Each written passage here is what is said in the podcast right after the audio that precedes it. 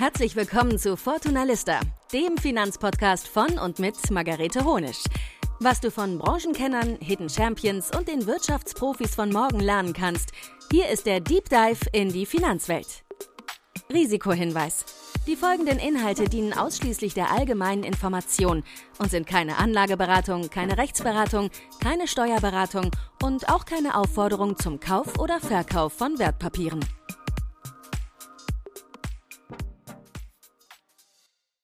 Hallo und herzlich willkommen zu einer neuen Folge vom Fortunalista Podcast. Und in dieser Folge behandeln wir eigentlich gleich zwei Themen und zwei Themen, die wir auch noch nie im Podcast hatten. Und zwar ist das eine Thema Börsenpsychologie und das andere technische Analyse.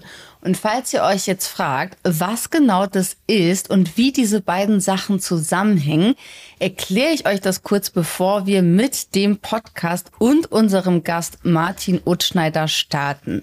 Zunächst einmal, was ist überhaupt Börsenpsychologie? Könnt ihr euch vielleicht schon denken, die Börsenpsychologie befasst sich mit dem Verhalten von MarktteilnehmerInnen und wie diese auch das Marktgeschehen beeinflussen. Denn an der Börse gibt es ja verschiedene Emotionen und Gier und Angst sind definitiv definitiv die, die am stärksten agieren. Diejenigen von euch, die also vielleicht schon investieren oder die auch schon länger investieren, kennen mit Sicherheit diese beiden Gefühle. Denn Gier und Angst, die beeinflussen auch unsere Entscheidung. Beispielsweise, wenn wir ins Aktiendepot schauen und sehen, dass unser Aktiendepot komplett rot ist, dass wir Verluste erlitten haben, dann werden wir natürlich ängstlich. Und auf der anderen Seite kann man auch immer wieder beobachten, wenn man vielleicht eine Aktie gekauft hat und die entwickelt sich ganz gut, dass man auch an dieser festhält, dass dann sozusagen sich die Gier bemerkbar macht, weil man die Gewinne nicht mitnimmt. Und dann gibt's aber noch die technische Analyse. Und die technische Analyse untersucht Preisbewegung und Handelsvolumen an den Finanzmärkten und versucht daraus zukünftige Kursbewegungen vorherzusagen.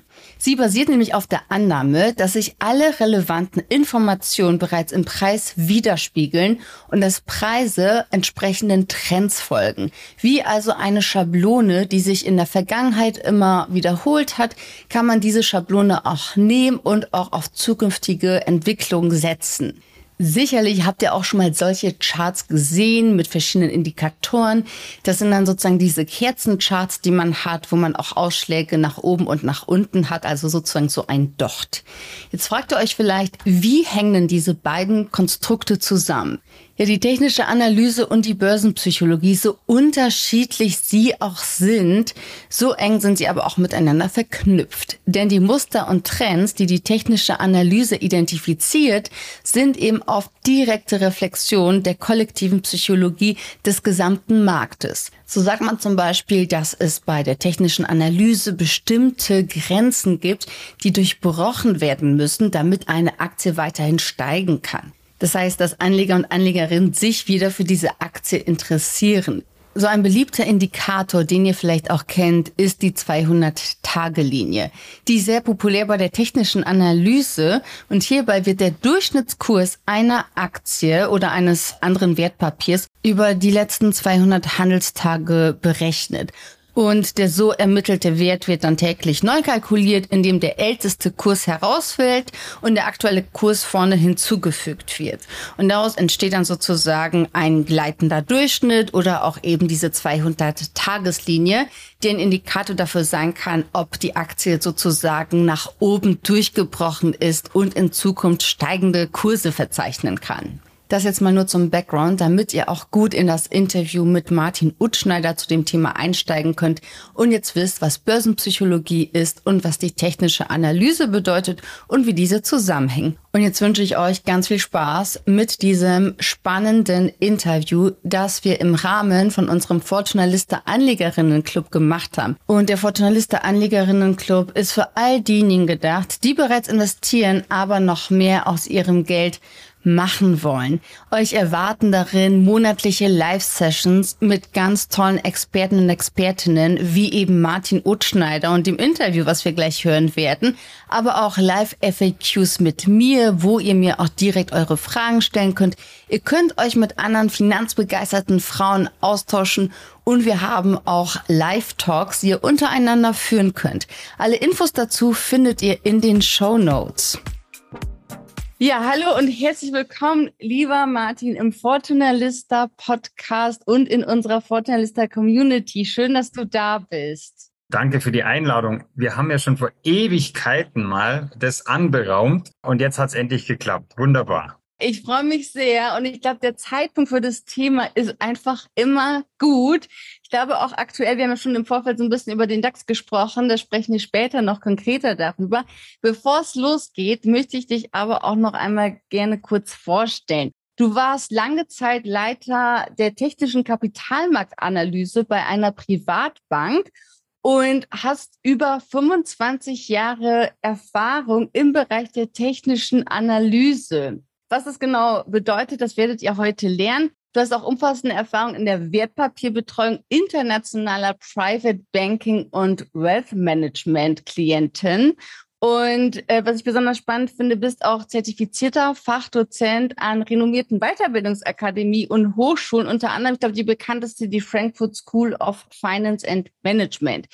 Vielleicht kennt man dich ja auch, vielleicht kennt die ein oder andere dich auch aus dem Fernsehen, denn du bist ja auch öfters mal bei NTV zu Gast und gibst dort auch deine Expertenmeinung zu aktuellen Trends und Themen wieder.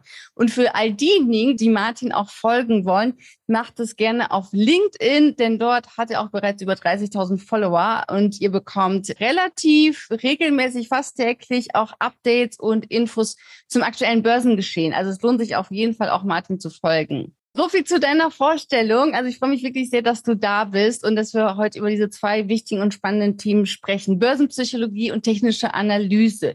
Bevor wir noch tiefer in das Thema einsteigen, kannst du uns vielleicht mal kurz erklären, warum Börsenpsychologie überhaupt wichtig ist für den Aktienmarkt, der eigentlich doch recht nüchtern ist und recht mathematisch, würde man ja denken.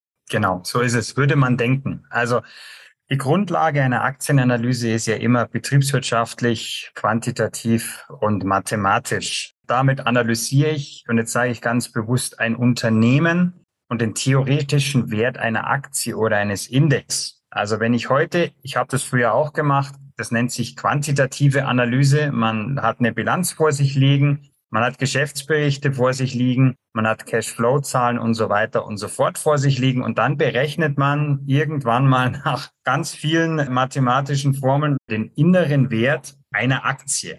Und der ist in 99,9 Prozent der Fälle nie der Kurs an der Börse. Jetzt kann man sagen, ja, warum ist das so, wenn man den Wert berechnet? Und da gibt es einen schönen Spruch, Alexander Saheb, das ist kein Börsianer gewesen, und diese Folie lege ich ja oft in den Seminaren oder in den Vorlesungen auf. Nicht jeder Wert hat seinen Preis. Und ich sage das mal ganz provokativ und ganz plakativ. Die Börse funktioniert eigentlich im Endeffekt wie eine Auktion oder wie ein Flohmarkt. Am Ende wird der Preis bezahlt, zu dem die Marktteilnehmer bereit sind, die Aktie, die Anleihe, den Rohstoff, das Gold, den Bitcoin, was auch immer zu bepreisen. Äh, ich sage mal, gutes Beispiel oder klassisches Beispiel ist eben auch, wenn man das mal so vergleicht, sind die Telefonkarten. Heute gibt es noch einen Markt für Telefonkarten. Vielleicht erinnert sich der ein, die eine oder andere daran, dass man ja vor 20, 30 Jahren noch Telefonzellen hat. Diese Telefonkarten sind fundamental bewertet nichts mehr wert, haben aber zum Teil extreme Sammlerpreise, genauso wie bei Briefmarken blaue Mauritius, da sagt der eine, das ist das Papier nicht wert, auf das es drauf ist, und die anderen sagen, dafür zahle ich ein paar Millionen Euro, Dollar, was auch immer. Und so funktioniert die Börse. Also ich möchte es nicht schlecht, also schlechter reden, als es ist, kann ich es ja nicht, aber Börse ist Preis, Wert ist Analyse. Und wenn die BMW-Aktie einen fundamentalen Wert hätte von fiktiv, sage ich jetzt mal 100 Euro, heißt das noch lange nicht, dass die auch an der Börse zu 100 Euro gehandelt wird. Das ist mal die Grundvoraussetzung, die Grundannahme des Ganzen. Wenn ich jetzt aber an der Börse aktiv bin, wie kann ich mich denn als Anlegerin vielleicht auch davor schützen, auf solche Psychologiefallen oder Psychofallen denn hereinzufallen, dass ich dann wirklich weiß, wie kaufe ich denn jetzt den oder wie zahle ich denn den richtigen Preis vielleicht für eine Aktie oder ein ETF? Zunächst ist mal ganz wichtig, dass man sich mal mit der Materie beschäftigt. Also nie eine Aktie kaufen, da wo man überhaupt nicht weiß, was los ist. Also ich erzähle das ja gerne immer mal Schote, die, diese Schote ist zwar schon was haben wir jetzt 2023, die ist schon 23 Jahre alt oder diese Anekdote. Da war ich noch ziemlich grün hinter den Ohren und bekomme einen Anruf von einer ganz, ganz aufgeregten älteren Dame, die beste Kundin unseres Hauses, wo ich damals war. Riesenaktiendepot, sie möchte gerne die Kalaschnikow-Aktie kaufen. Sie möchte die jetzt kaufen, im Fernsehen heißt es, die steigt. Das ist jetzt auch kein aus dem Ärmel geschüttelte Geschichte, die ist wirklich passiert. Ne? Dann habe ich zu der Dame gesagt, sie, nicht, dass ich wüsste, dass es Kalaschnikow-Aktien gibt. Doch, doch, kommt die ganze Zeit auf NTV. Und früher waren ja diese Schleifen immer noch häufiger als heute und die Marktberichte noch häufiger. Und immer wieder wurde von Kalaschnikow ihrer Ansicht nach berichtet. Ja. Dann habe ich gesagt, finde ich nicht. Ja, dann sagt sie, wie die Leute so sind. Sie löst alles auf, sie geht zur Konkurrenz, bloß weil ich mich weigere. Dann ging das bis zum Vorstand. Wir sind zu der Dame am gleichen Tag noch gefahren. Dann haben wir rausgefunden, und das ist jetzt kein Witz, Sie hat sich auf NTV, war das damals, die Marktberichte angeschaut und es wurde immer von steigendem Cashflow berichtet. Der Cashflow steigt. Und sie hat nur irgendwas gehört, wollte das sofort kaufen, weil es steigt ja. Und das ist der größte Fehler, den man machen kann. Irgendwas kaufen, wo man überhaupt nicht weiß, was ist es. Also man muss sich zumindest mal damit befassen, weil dann wenn man weiß, was man da kauft oder was man da im Depot hat, dann kommt schon mal der erste Punkt bei dieser Börsenpsychologie schon mal nicht in Gefahr, nämlich das Gleichgewicht. Wenn ich etwas kaufe und ich habe da, das haben Sie ja vielleicht im Vorfeld auch in dem Video gesehen oder habt ihr alle gesehen, ein wichtiger Aspekt ist, im Gleichgewicht zu bleiben und sich nicht von außen links oder rechts negativ beeinflussen zu lassen wegen irgendwelchen Horrormeldungen oder übermaßenden äh, Kursfantasien nach oben. Das Wichtigste erstmal, ich stehe da, ich stehe hinter meiner Entscheidung und das kann ich meist nur dann, wenn ich weiß, was ich da habe. Also bei Adidas, Siemens weiß man in etwa, was man hat. Der wichtigste Aspekt aber, um im Gleichgewicht zu bleiben, nie etwas kaufen, mit dem man nachts nicht ruhig schlafen kann. Da würden jetzt, sagt jetzt vielleicht alle, ja, was ist das denn? Auch wir in Anführungsstrichen institutionellen Anleger kaufen nie etwas, wo wir sagen, da haben wir kein gutes Gefühl, da haben die Gefahr, dass wir nicht wissen, was das ist und dann kommen wir aus unserem Gleichgewicht. Also der erste Punkt bei der Börsenpsychologie, bleiben wir im Gleichgewicht. Und Frauen, und das sage ich jetzt nicht, weil ich es hier sagen muss oder weil ich der einzige Mann bin, Frauen können das in der Regel besser im Gleichgewicht bleiben. Auf dem Video haben Sie ja gesehen, Gleichgewicht, da war so eine Yoga-Übung. Die Frau schafft das. Frauen sind öfters im Gleichgewicht als Männer, weil sie zum Teil rationaler an die Sache rangehen. Erst einmal nicht auf den Nachbarn hören, oh, ich hab da was, das ist zehn Prozent gestiegen, ah, das brauche ich auch. Kommen wir zum nächsten Punkt, Ego. Komme ich aber nachher drauf. Also der wichtigste Punkt, im Gleichgewicht zu bleiben, ist der zu sagen, hey, ich weiß, was ich habe, ich stehe felsenfest da. Ob das Ganze dann steigt oder fällt, ist eine andere Geschichte. Aber wenn ich nicht weiß, was ich habe und im Trüben fisch und dann sage, ah, jetzt habe ich auf den Nachbar gehört und wollte es eigentlich gar nicht selber, dann kommt man ganz schnell aus dem berühmten Gleichgewicht. Dann läuft es ganz, ganz schnell Kaufpanik oder Verkaufspanik und dann wird man total irrational und verkauft vielleicht zu früh oder kauft zu früh, was auch immer. Also der wichtigste Punkt ist das Gleichgewicht. Und aus dem Gleichgewicht sind wir zuletzt erst, ja, kommen wir an der Börse. Jeden Tag laufen wir Gefahr, aus dem Gleichgewicht zu kommen. Die Gefahr ist am größten, wenn ich was habe, von dem ich überhaupt nicht weiß, was es ist. Jetzt hast du schon auch so ein bisschen, ein bisschen auf die Verhaltensweisen eingegangen oder so psychologische Fallstricke, dass man dann vielleicht auch auf andere Leute hört. Was sind denn vielleicht noch so Verhaltensweisen, die du auch schon beobachtet hast oder die am häufigsten passieren, vor denen man sich vielleicht auch selbst schützen kann und sollte? Ein wichtigster Aspekt ist das Ego beiseite schieben. Dieses Ego heißt ja, wenn es gut läuft, war es ich, wenn es schlecht läuft, waren es alle anderen. Und das Ego, das ist so eine ganz klare Wahrnehmungsverzerrung. Ja, meistens, und wenn die Frau im Gleichgewicht ist, dann treten manchmal die männlichen oder meist die männlichen Marktteilnehmer mit starkem Ego auf. Also ich weiß, wo es lang geht, ich weiß, was ich habe. Misserfolge sind nicht mein Problem. Wenn es gut läuft, dann war ich das. Und das ist das größte Problem, das wir an der Börse sehen. Das Ego, sich nicht einzugestehen, dass man einen Fehler gemacht hat. Also das Wort Fehler ist in der Börse eigentlich auch, ja, im wahrsten Sinne Fehl am Platze. Also das Ego beiseite schieben und dieses, ja, dieses Alpha Aktie, habe auch beiseite schieben, immer der Beste in der Performance sein zu wollen, sondern auch hier wieder zu sagen, hey, dann bin ich halt nicht der Beste, der ist mir eh nie, ich bin aber auch nicht der Schlechteste und so eine Selbstzufriedenheit zu haben im Sinne von, na gut, dann soll der Nachbar mit seinen 20 Prozent zahlen. Ich kann mit meinen 5, 6 durchschnittlich im Jahr auch gut leben. Und dadurch fällt mir kein Zacken aus der Krone, sondern wirklich investieren ohne um der Performance willen, sondern erstmal zu sagen, hey, ich habe hier was, on the long run schaut es ganz gut aus. Ob das jetzt 6, 7, 8 Prozent auf die nächsten 20 Jahre werden oder nur 5 bis 6 Prozent, ist erstmal dahingestellt oder sollte dahingestellt sein. Und man sollte nicht sich mit seinen Nachbarn übers Depot unterhalten, weil der Nachbar ist immer besser als einer selber.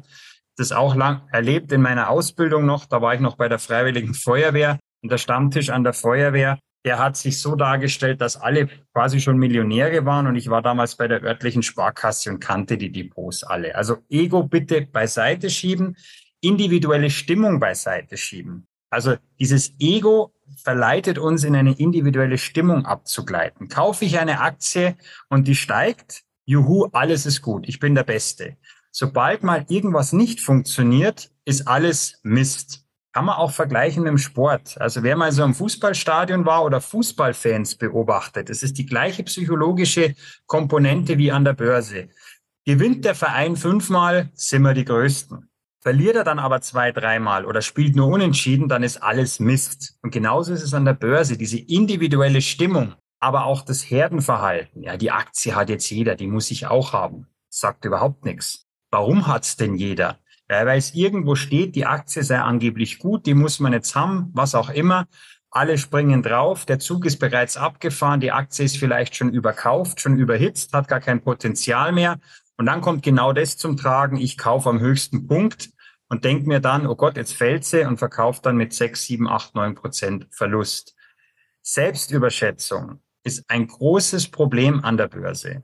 Nämlich da selbst mit ein man meint, man hat's im Griff. Also dieser Satz, ich kaufe nur deutsche DAX-Titel, da weiß ich, was ich habe. Ein Mensch kann in eine Aktie allumfänglich reinschauen. Man kann vielleicht die quantitativen Komponenten sich anschauen, die Bilanz, die Gewinn- und Verlustgeschichte, aber die qualitativen Sequenzen, das haben wir jetzt vor einigen Jahren bei Wirecard erfahren. Selbst die Wirtschaftsprüfungsgesellschaft war dann auch überrascht über die Manipulationen, die da passiert sind. Man kann nie sagen, ich weiß, was ich da habe. Auch wenn ich eine Aktie kaufe, ob das jetzt Porsche ist, dann weiß ich vielleicht, was da dahinter steckt. Also bleib im Gleichgewicht, wenn vielleicht mal ein paar Irritationen vorkommen oder was auch immer. Aber diese Selbstüberschätzung im Sinne von ich kann's, ich weiß alles, die sollte man auch beiseite schieben. Ist ein ganz großer Fehler. Ein Fehler ist auch dieser Home Bias Effekt. Ich kaufe nur deutsche Aktien früher vielleicht mal ein Qualitätskriterium, kann es immer noch sein, aber oder welcher Titel im DAX 40 ist denn heute noch, ich sage jetzt mal, rein deutsch? Das sind alles internationale Unternehmen. Wenn es früher hieß, wenn in China ein Sack Reis umfällt, interessiert mich das nicht, dann heißt es in der heutigen Zeit, wenn ein Reiskorn umfällt, kann das schon Auswirkungen auf einen DAX-Titel haben. Also Heimatmarkteffekt, international streuen, wie sie auch ETFs machen, oder nie sage ich mal, auch bei dieser Selbstüberschätzung, die ich vorher genannt habe, nie alles auf ein Pferd setzen. So zum Beispiel sagen, ich, was will ich mit dem ETF? Ich butter alles in die Porsche-Aktie, weil da weiß ich doch, und ich fahre vielleicht noch am Porsche und ich arbeite bei Porsche. Dann hat man dieses Klumpenrisiko. Und selbst jemand, der bei Porsche arbeitet, kann nie behaupten, er weiß im Endeffekt, wie es in der Firmenzentrale abläuft. Ganz männliches Phänomen, auch hängt auch mit Ego zusammen. Das ist, man sieht schon, die Psychologie greift überall in sich rein, ist der sogenannte Dispositionseffekt, also das unbeirrte Festhalten. Komme, was da wolle. Die Frau sagt schon längst, gib die Aktie weg. Nein, ich habe die damals gekauft und weil ich die gekauft habe, geht die auch wieder dahin, wo sie mal war. Also dieses unbeirrte Festhalten, dieser Trugschluss, Beispiel Deutsche Bank, die war mal bei 100 Euro. Da muss die doch irgendwann mal wieder hin. Eine Aktie muss gar nichts. Börsenkurse haben in dem Sinn oder Börsenwerte haben kein Gedächtnis.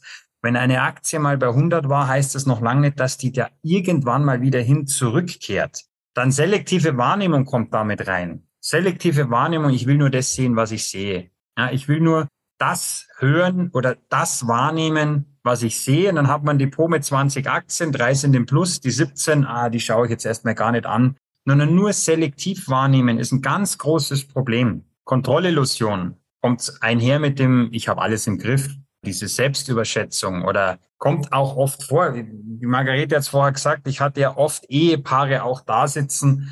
Die Frau hat schon immer gesagt, du, jetzt nehmen wir doch mal Risiken raus, setzen wir einen Stop. Na, der Mann, der hat alles im Griff oder umgekehrt genauso. Es waren auch mal Männer, die gesagt haben, du, das ist mir jetzt alles zu heiß und der andere Part hat vielleicht gesagt, na, na, das, das läuft noch. Jetzt haben wir 20 Prozent, ich will meine 100 Prozent verdienen, weil ich habe es ja im Griff. Das ist ein ganz großes Problem, diese Kontrollillusion. Auch wenn man heute auf Onvista geht oder auf welches Portal auch immer, das hat gar nichts mit Onvista zu tun und sich die Fundamentaldaten rauszieht und sich anschaut, hey, das KGV ist hier so, das ist da so. Im Endeffekt hat man zwar eine Information über den Wert oder die Aktie, aber man hat nie die volle Kontrolle. Einstandspreisenorientierung habe ich schon genannt. Kontrollverlust geht einher mit Kontrollillusion und dadurch kommen jetzt die zwei aller, aller wichtigsten Risiken und Fehler an der Börse zum Tragen und die kann man auch mit der technischen Analyse eben ganz gut steuern. Es ist zum einen die Überreaktion nach unten und der Überoptimismus nach oben.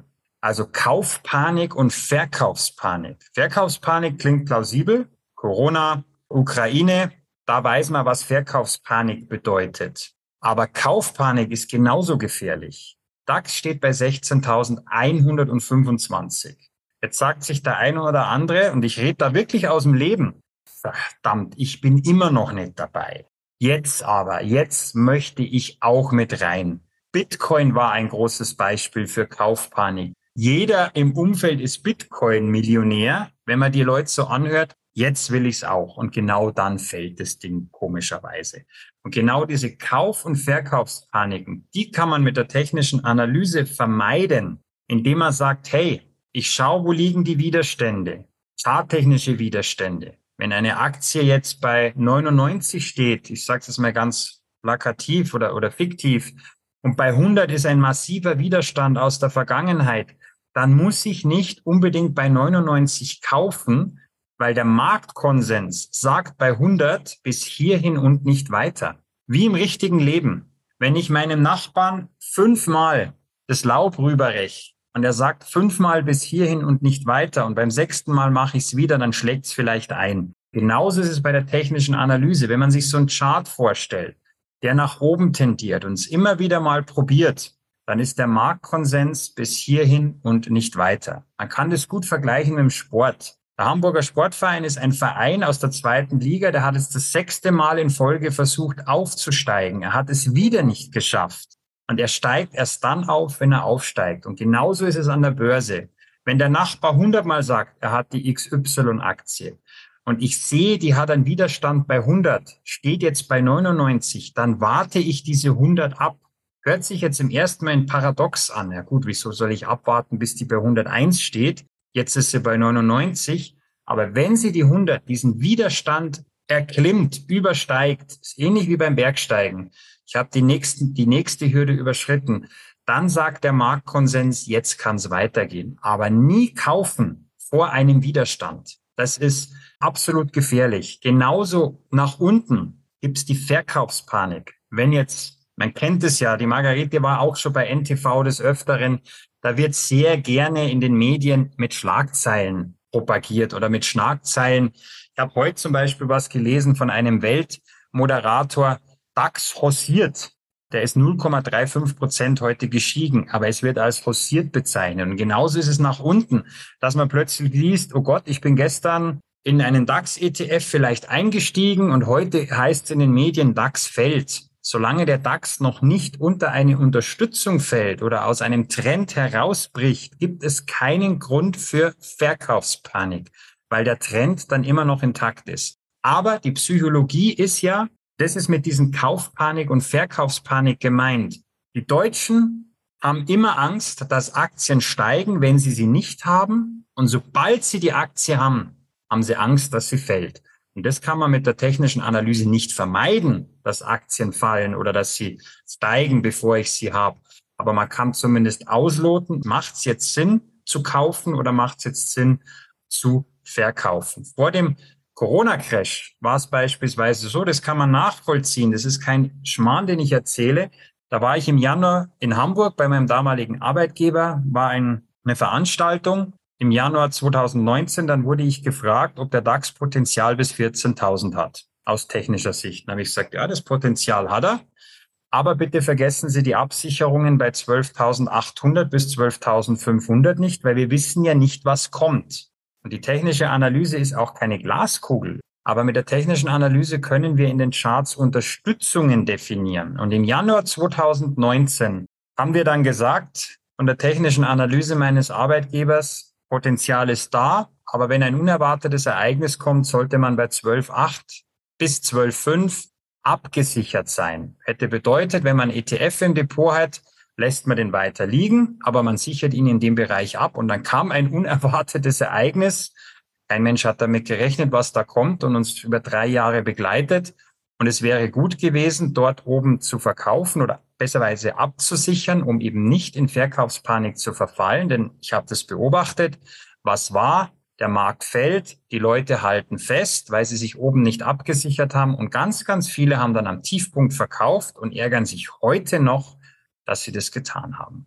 Jetzt sind wir schon ganz tief drin in der technischen Analyse. Vielleicht, bevor ich dich dazu frage, wie man sich denn da absichern kann, kannst du uns vielleicht noch mal ganz kurz erklären, was bedeutet das denn, wenn man jetzt sagt, es gibt bestimmte Widerstände und wie kann ich sozusagen die technische Analyse da anwenden als Privatanlegerin? Also vielleicht noch so eine kurze Intro in das mhm. Thema für all diejenigen, die sich noch nicht damit vorher auseinandergesetzt haben? Es ist ganz einfach. Technische Analyse ist erstmal im ersten Schritt Chartanalyse. Man verbindet Hochpunkte, aufeinanderfolgende Hochpunkte der Vergangenheit und aufeinanderfolgende Tiefpunkte. Und man verbindet dann Hochpunkte miteinander und Tiefpunkte miteinander, also jeweils Hochpunkte und jeweils Tiefpunkte. Und dann hat man plötzlich Widerstände und Unterstützungen. Zum Beispiel jetzt im DAX ist eine ganz wichtige Unterstützung die 15.996 durch das Verbinden von Tiefpunkten aus der Vergangenheit. Ein wichtiger Widerstand ist die 16.335, glaube ich. Und genau in diesem engen Kontext bewegt sich gerade der DAX. Und wenn man jetzt überlegt einzusteigen, weil man immer noch nicht investiert ist im Markt, dann muss man diese beiden Komponenten ganz genau beobachten. Nach unten ist es wie eine Unterstützung, wie eine Reißleine, diese 15.995 oder 96. Kann man vergleichen wie mit einem, sag ich mal, Hochseiltänzer im Zirkus. Der kann im Moment, sagen wir mal, er ist in 50 Metern Höhe. Das entspricht am DAX von 16.125. Er spannt sein Seil aber bei 15.995, weil wenn diese Unterstützung bricht, dann kann es nochmal tief nach unten gehen. Nicht sein Seil, sein, äh, sein Netz spannt er bei 15.995. Das ist wie, wenn ich sage, okay, ich gehe jetzt rein, mache aber gleichzeitig einen Stop-Loss, also eine Verkaufsorder, wenn ich unter diese Marke von 15.995 falle. Diese Marke bekomme ich durch das Verbinden von Tiefspunkten aus der Vergangenheit. Ich würde allerdings auch nicht einsteigen im Moment, denn wir haben ja eine neutrale Situation. Und warum haben wir die? Bei 16.335 in dem Bereich ist der nächste Widerstand. Der ergibt sich auch durch das Verbinden von Hochpunkten und somit kann ich mich da orientieren. Ich habe also im Moment, wenn ich investiert bin, nicht die Gefahr einer Verkaufspanik, denn ich bin ja noch über den 15.995, aber ich sollte auch nicht in die Kaufpanik kommen, denn die habe ich, da gibt es keinen Grund im Moment dafür, weil wir nicht über die 16.335 sind und da auch noch ein paar Mal abprallen können. Wie kommt man drauf? Es ist ganz einfach. Es kann jeder von euch kann Charttechnik. Man muss wirklich nur eins beachten. Man nimmt den Chart, man nimmt das Chartprogramm, man verbindet Hochpunkte mit Hochpunkte und Tiefpunkte mit Tiefpunkte und dann habe ich ein Muster. Und erst wenn der Chart aus diesem Muster, das kann ein Trendkanal sein, das kann ein Dreieck sein, das kann alles Mögliche sein, Erst wenn er da nach oben ausbricht, habe ich ein Kaufsignal und erst wenn er nach unten ausbricht, ein Verkaufssignal. Bis dahin ist er in einer neutralen Situation. Jedes Finanzportal bietet eine Grundfunktion an Charttechnik an. Was ist denn der Unterschied zwischen Trading? Weil jetzt denken sich vielleicht viele, okay, da muss ich jetzt irgendwie den ganzen Tag damit verbringen, dass ich jetzt irgendwie Aktienkurse analysiere und irgendwelche Sachen einzeichne. Aber eigentlich will ich vielleicht einfach nur meine Altersvorsorge betreiben. Wo liegt denn da der Unterschied zwischen Trading und technischer Analyse? Man kann traden mit technischer Analyse, man kann aber auch die Langfristanalyse, äh, die Langfristanlage mit technischer Analyse machen. Die Regeln sind genau die gleichen. Also ein Intraday-Trader, von dem wir jetzt hier nicht sprechen, wendet die gleichen Regeln an wie ein Langfristanleger. Der Langfristanleger arbeitet mit dem Langfristchart. Der sagt, okay, beim DAX on the long run ist ja immer alles gut, aber ich möchte trotzdem vielleicht irgendwelche Risiken vermeiden. Dann schaue ich mir die Unterstützungen an. Der Intraday-Trader oder der Kurzfrist-Trader macht es mit dem Tageschart. Das ist was, wo ich sage, kann man machen, hat aber mit Altersvorsorge überhaupt nichts zu tun. Und auch viele Fondsmanager oder viele aktiv gemanagte Fonds haben mittlerweile auch die technische Analyse als Risikoadjustierung mit dabei.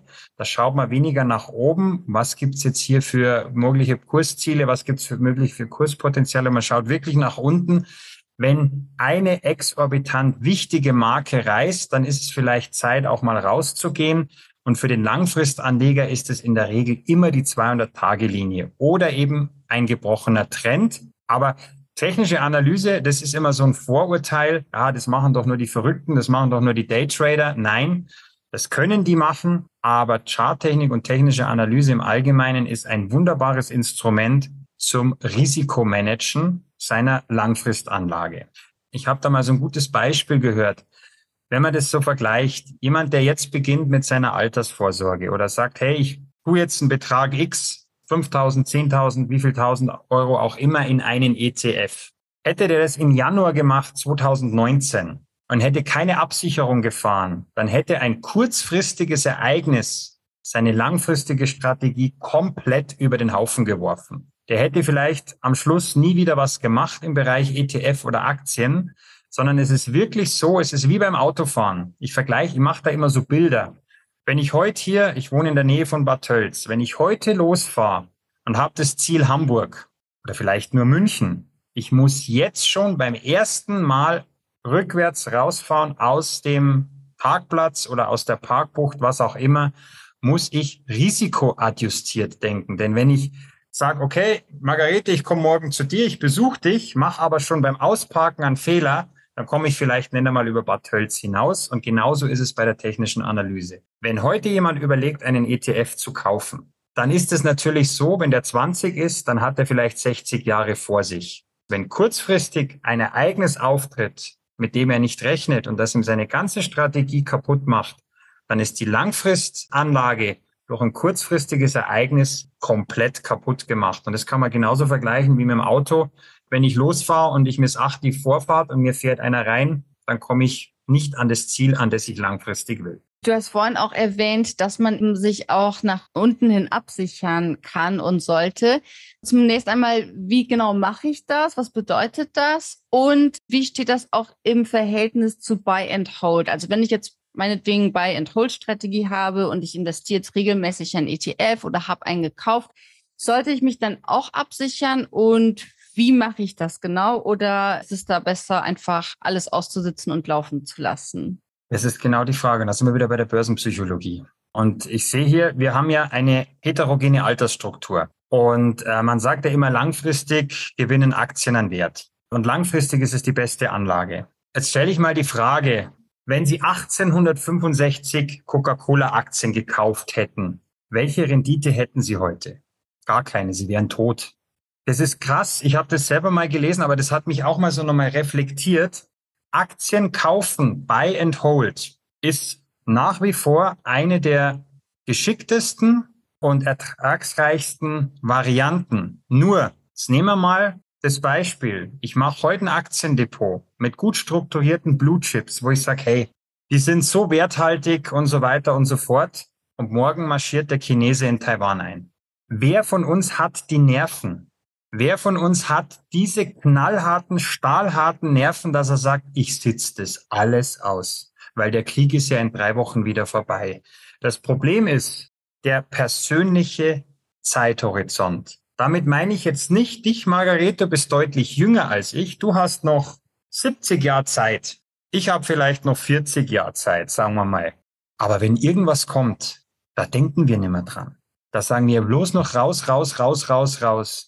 Denn dieses auch am Corona-Crash oder beim Ukraine-Crash, wenn dieses Ereignis auftritt und das ist knallhart und da wird unsere Psyche dermaßen unter Schock, unter Stress, unter Schlaflosigkeit gesetzt, dass wir irrational verkaufen. Also Buy and Hold, das hört sich so leicht und so easy an, aber unsere Psyche hat was dagegen. Und es ist gut, dass du das fragst, weil eine Coca-Cola, ja, die ist seit 1865 dermaßen viel gestiegen. Aber habe ich, wenn wirklich mal ein Crash kommt oder ein unerwartetes Ereignis, A, überhaupt noch die Lebenszeit, das auszusitzen? Oder sind hier ein paar junge Damen da, die sind vielleicht Anfang 20, die können genauso schnell die Flinte ins Korn werfen, meine jetzt nicht persönlich, weil sie sagen, klar habe ich jetzt noch 60 Jahre, aber mir wird das jetzt alles zu heiß. Das war beim Corona-Crash ganz klar. Man hat sich vorzeitig nicht abgesichert. Man hat gesagt, buy and hold. Wir hatten Kunden bei uns im Bankhaus, die haben im Januar noch eine Finanzplanung gemacht, haben über 30 Jahre Unternehmen, privates Vermögen, alles in Einklang gebracht. Das war zwei Monate, drei Monate später alles obsolet. Die haben alles über den Haufen geschmissen. Langfristige Planung wird durch kurzfristige, unerwartete Ereignisse sofort ad absurdum geführt. Nicht, weil wir alle keine Ahnung haben, sondern Buy and Hold ist das Beste, was man machen kann, aber unser Kopf spielt da nicht mit. Wir kriegen Stress, wir kriegen Schmerzen und ich krieg das, und dann ist es unser Geld. Ich habe das jahrelang ja auch mitbekommen mit fremdem Geld. Da kann man sagen, na ja, ist ja nicht meins. Wenn das schon Schmerzen verursacht und wenn es im eigenen Geld Schmerzen verursacht, dann machen wir ganz schnell dicht und haben plötzlich Verkaufspanik. Nur noch raus, ETFs, Aktien, ich habe es doch immer gesagt, der letzte Mist. Dem kann man mit der technischen Analyse vorbeugen, indem man eben im Vorfeld schaut, hey, wo sind Unterstützungen? Wenn die reißen, dann gehe ich erstmal raus. Nehmen wir mal an, eine BMW-Aktie oder nehmen wir mal an, die Porsche-Aktie. Es ist ein Nicht-Zykliker, weil es ist ein Luxusgut. Die kauft man eigentlich immer. Selbst wenn man die Porsche dann einmal veräußert oder einen ETF verkauft, das heißt ja nicht, dass man da für immer sich davon trennt, sondern man nimmt jetzt einfach mal das Risiko raus. Und wenn sich die Wogen wieder glätten und die aus der Charttechnik und technischen Analyse auftretenden Bodenbildungen so stark sind, dann kann man in diesen Wert zu günstigeren Preis dann auch wieder reingehen. Ich persönlich habe die Nerven nicht für Buy and Hold, deswegen agiere ich mit der technischen Analyse. Und du hast jetzt auch schon erwähnt, eben die Situation in Taiwan, ja, die Folgen, die es ja auch damit hätte, auch wirtschaftlich, auch an den Börsen, aber auch die aktuelle Situation. Wir hatten jetzt ganz lange eine hohe Inflation. Wirtschaftlich schaut es jetzt momentan in Deutschland ja auch nicht so gut aus, auch nicht in Europa die Zinsen steigen. Wie verhältst du dich selbst in so eher unsicheren Marktbedingungen? Also wie stellst du dich da auf, dass du eben abgesichert bist für den Fall, dass tatsächlich etwas passieren sollte? Also ich habe es ja auch schon mal in einem Interview bei NTV gesagt, da habe ich gedacht, ich war das letzte Mal da. Ich habe gesagt, ich habe ja auch BWL und VWL studiert und ich habe gesagt, ich habe mittlerweile keine Ahnung mehr. Ich habe keine Ahnung, an was ich mich noch orientieren soll. Heute sagt die Notenbank so, morgen sagt sie so. Zuletzt hieß es, der Zinsänderungspfad wird noch weitergehen. Jetzt heißt es plötzlich, vielleicht senkt die US-Fed wieder die Zinsen. Wir finden uns in einer losgelösten Börsenwelt vom Wirtschaftsgeschehen. Also das, was früher immer so, ah, die Börse ist nur Spekulation. Börse ist nicht nur Spekulation, aber sie ist losgelöst vom Wirtschaftsgeschehen. Und wir haben Inflation immer noch zu hoch. Wir haben rezessive Tendenzen. Wir haben immer noch einen Krieg in der Ukraine. Man muss sich das jetzt mal vorstellen. Es ist schlimmer, es ist alles schlimmer als im Februar 2022, als der Russe einmarschiert ist. Alles ist schlimmer. Aber der DAX steht deutlich höher. Wir haben also mittlerweile keine Orientierung mehr so richtig, was an wann man sich fundamental festhalten kann.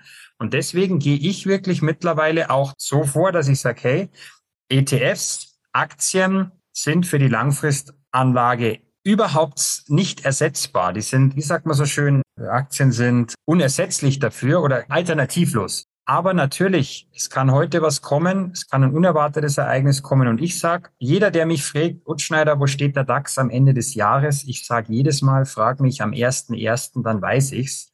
Du hast mir vorher vorgestellt, als Kapitalmarktexperte, keiner ist im Endeffekt ein Experte im Sinne von, ich weiß, was in drei, vier, fünf Tagen oder vielleicht Monaten oder Jahren ist.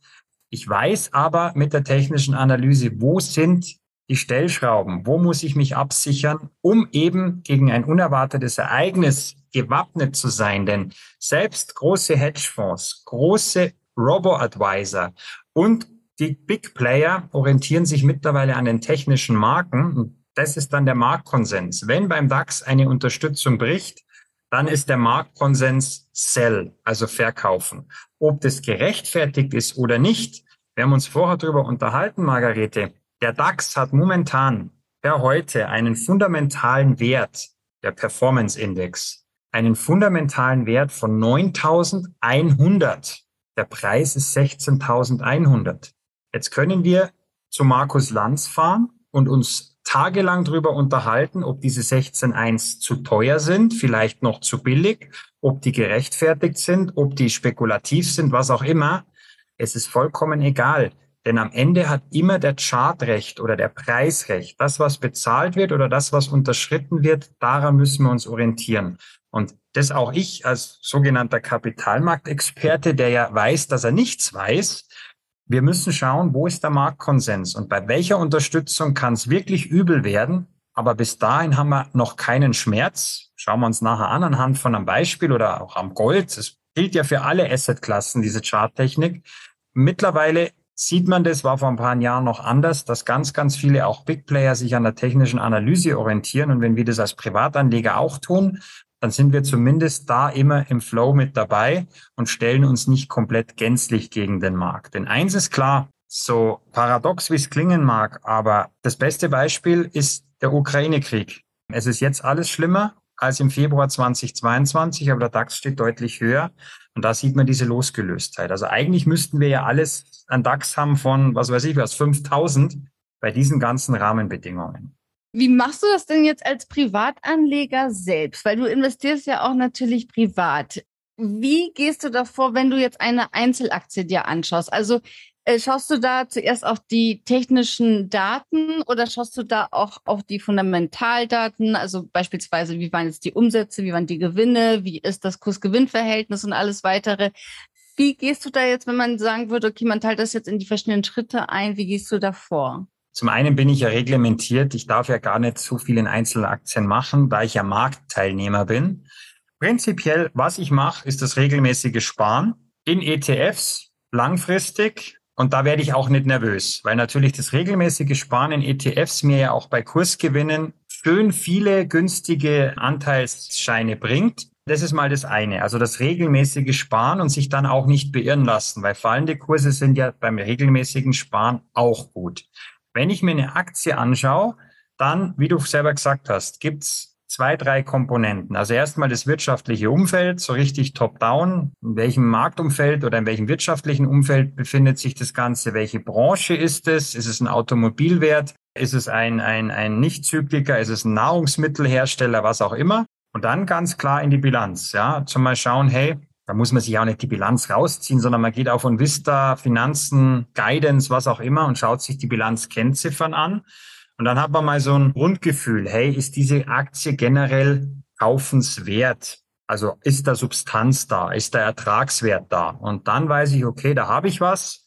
Das macht mich vielleicht nicht gleich oder enttäuscht mich nicht gleich, wenn ich es gekauft habe.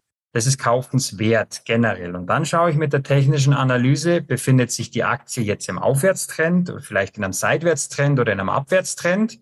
Und selbst wenn die Aktie kaufenswert ist aus dem Fundamentalen heraus, sie befindet sich aber in einem intakten Abwärtstrend, dann kaufe ich sie nicht. Weil der Marktkonsens im Moment sagt, die Aktie fällt und sie wird wohl auch noch weiterfallen. Egal, ob die gut ist oder werthaltig ist oder fundamental gut ist, sie fällt im Moment. Aber ganz wichtig, Margarete, was du sagst, man muss alle Komponenten, bevor man eine Aktie kauft, durchleuchten und darf sich nicht nur auf die technische Analyse stützen. An dieser Stelle müssen wir jetzt den Podcast für euch leider beenden, denn den Rest erklärt Martin an seinem Bildschirm. Der erklärt uns nämlich ganz genau, wie er selbst Kurscharts analysiert und die entsprechenden Marker setzt und so weiter. Und das ist etwas, was natürlich sehr schwierig nachzuvollziehen ist, wenn man das Programm nicht vor sich hat. Aber für diejenigen von euch, die es interessiert und die auch mehr solcher Live-Workshops und Live-Interviews erleben wollen, gibt's ja den Fortjournalista Anlegerinnen Club und da könnt ihr euch auch das ganze anderthalbstündige Video mit Martin Utschneider anschauen. Deswegen für all diejenigen von euch, die bereits investieren, aber ihr Wissen noch vertiefen wollen und noch mehr über die Möglichkeiten an der Börse lernen wollen, schaut euch unbedingt unseren Anlegerinnen Club an. Und ich gebe euch noch mal ein paar Insights in die Themen, die ihr dort schon vorfindet. Denn wenn ihr euch jetzt heute zum Beispiel anmeldet, dann stehen euch bereits über 20 Stunden Videomaterial zur Verfügung. Da gibt es zum Beispiel das Thema nachhaltiges Investieren mit Claudia Müller vom Female Finance Forum oder Lisa Osada von Aktiengram, die euch erklärt, wie ihr euch ein passives Einkommen mit Dividenden aufbauen könnt oder auch Indra Schormann, die euch erklärt, wie ihr in nur fünf Schritten zur ersten Immobilie kommt. Und noch viel, viel mehr. Von Anleihen über Aktienanalyse bis hin zu ETCs und noch viel mehr findet ihr da ganz, ganz viele Informationen. Schaut also einfach gerne mal vorbei und klickt einfach auf den Link in den Show Notes. Und dann freue ich mich, wenn wir uns in der nächsten Folge wiederhören. Vielen Dank fürs Zuhören. Das war Fortuna Lista, der Finanzpodcast von und mit Margarete Honisch. Wenn du Lust auf weitere Infos rund um Finanzen hast, dann geh jetzt auf fortunalista.de oder folge uns auf Instagram unter Fortunalista. Bis zum nächsten Mal.